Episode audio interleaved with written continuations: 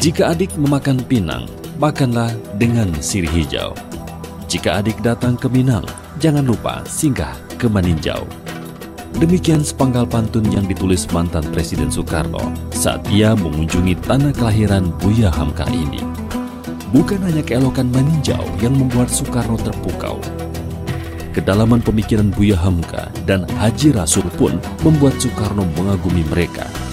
Hubungan yang erat terjalin antara Soekarno dan Hamka. Kemesraan ini tidak berlangsung lama.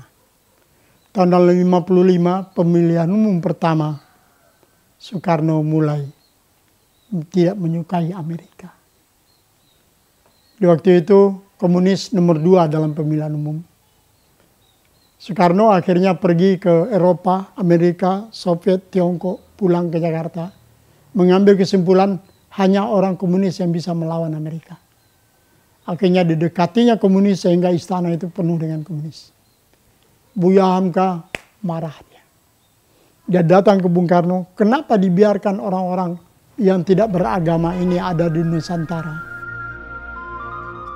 Majalah Panji Masyarakat pimpinan Buya Hamka sempat dibredel karena memuat tulisan Bung Hatta berjudul Demokrasi Kita yang berisi kritikan tajam atas demokrasi terpimpin Soekarno. Puncak perselisihan Buya Hamka dengan Soekarno terjadi saat konfrontasi Malaysia jatuh tahun seribu sembilan ratus enam puluh dua. Karena memiliki ikatan cukup erat dengan Malaysia, Buya pun geram dan tak tinggal diam. Secara aktif ia berceramah di masjid, radio, dan televisi akan bahaya komunis di Indonesia. Buya Hamka dan beberapa tokoh Masyumi ditangkap. Proses interogasi yang kejam dirasakan oleh Hamka dan tokoh-tokoh anti komunis lainnya. Dimasukkan ke kolam air, dikasih listrik sampai sakit. Kalau kita mungkin wafat kita itu, karena listrik melalui air kan keras. Karena sakit, dibawalah dia ke rumah sakit Persahabatan Rawamangun, Jakarta.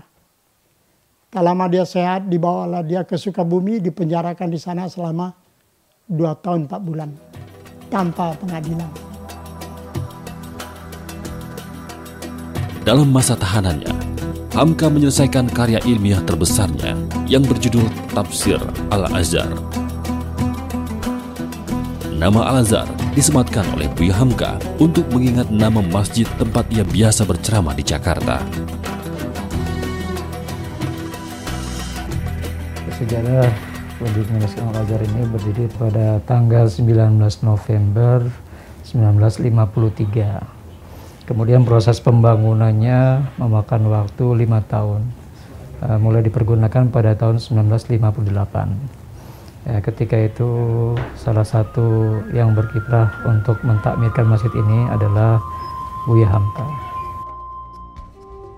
Tahun seribu sembilan ratus enam puluh lima hingga seribu sembilan ratus enam puluh enam, kekuatan komunis berangsur-angsur dilumpuhkan dari bumi Indonesia. Buya Hamka dibebaskan dari tahanan pada warsa seribu sembilan ratus enam puluh tujuh. Karena merasa kondisi belum cukup aman, Hamka pun hijrah ke Malaysia.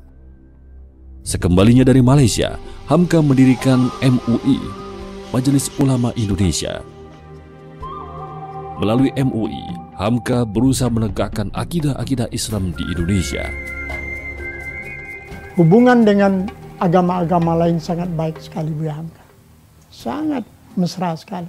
Tahun tujuh puluh tujuh, Presiden kedua juga membuat Natal bersama. Buya Hamka memanggil semua wartawan, lima agama dengan Buya Hamka menghadapi wartawan menyatakan bahwa haram orang Islam masuk gereja. Begitu juga sebaliknya.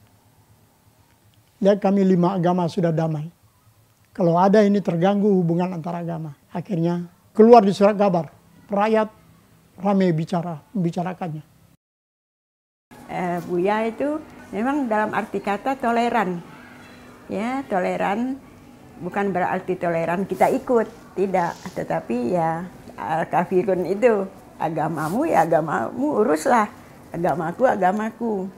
Nah jadi eh, baga bagaimana kepercayaan Pak Harto waktu itu pada Buya itu, sampai Pak Harto apa namanya, bukannya secara resmi enggak, cuman Buya itu dianggap sebagai penasehatnya dalam segi agama.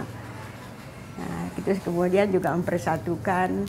Jadi kalau dengan agama-agama lain tuh Buya Hamka sangat disegani. Tak lama setelah keluarnya fatwa tersebut, Buya Hamka mengundurkan diri dari M U I. Karya Buya Hamka tidak berakhir sampai di situ. Menjelang akhir hayatnya, Buya Hamka melakukan perjalanan luar negeri terakhirnya.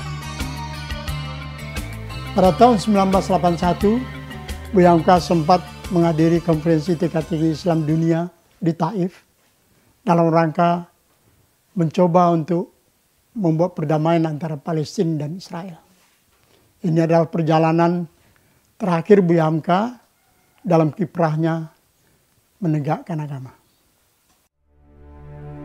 Sayangnya, konferensi tingkat tinggi tersebut belum dapat menghasilkan perdamaian yang Hamka cita-citakan. Buya Hamka pun kembali ke tanah air.